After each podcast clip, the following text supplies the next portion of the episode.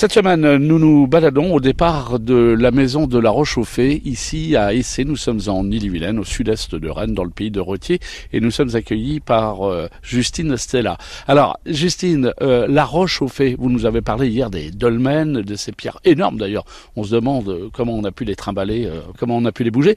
Mais pourquoi la Roche-Chauffée Parce que les... on a parlé des roches, mais les fées, elles ont bien ah. existé, elles existent encore, Justine. Ah bah pour l'instant, je les ai pas encore vues. Il faut avouer qu'elles sont un peu joueuses. Euh, pour l'instant, je, n'ai pas de preuves, je ne les ai pas vues. Donc euh, bon, si vous les voyez quand vous passez, vous me direz.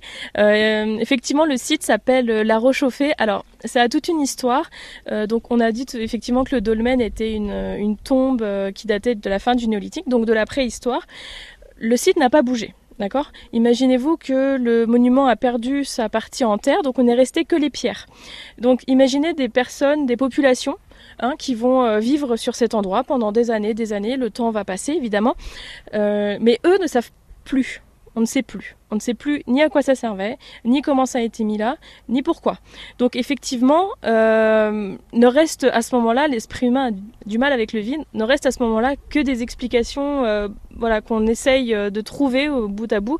Et c'est à ce moment-là en général que, font, que les faits pardon, font leur apparition pour expliquer quelque chose qu'on n'arrive pas à expliquer parce qu'on avait perdu la technique, on voyait pas comment on pourrait mettre des morceaux aussi énormes de pierre euh, debout. Donc en général, c'est là que les faits euh, apparaissent et on retrouve ces terminologies de roche au fait, roche à la fée sur d'autres sites mégalithiques et euh, sur d'autres pierres de manière générale et effectivement souvent ce sont des sites mégalithiques. C'est donc l'imaginaire qui complète quelque peu l'histoire. Tout à fait, effectivement, c'est l'imaginaire qui complète l'histoire et effectivement à partir de ce moment-là, beaucoup de légendes sont arrivées sur le site euh, de la Rochauffée, effectivement. Alors, vous rencontrez bon, bon nombre de marcheurs, de randonneurs ici, on, en voit énormément. Oui, beaucoup, effectivement. C'est un site de, rencontre, des gens, les gens viennent à pied se, se balader, puis encore une fois, s'oxygéner. Oui, tout à fait. Euh, ici, effectivement, on est sur un site euh, de randonnée et aussi un site de rencontre. On a beaucoup de gens qui viennent en famille, entre amis, ou pour même des cousinades, par exemple, sur le site. Ils viennent pique-niquer et ensuite ils sortent les jeux de, les jeux de plein air. Qui marche aujourd'hui Qui vient avec ses chaussures de marche, en bâton.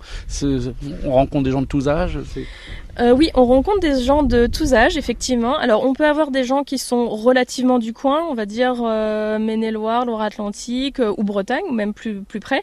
On a aussi des gens qui peuvent venir de Rennes, qui viennent sur le site faire une randonnée et qui par exemple profitent de l'hébergement et qui, qui restent sur deux jours.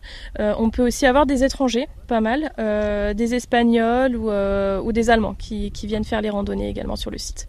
Merci Justine Stella de nous accueillir avec votre euh, bonne humeur et votre sourire ici à la maison de la Roche-Chauffée à Essé dans le pays de Retier en Ille-et-Vilaine.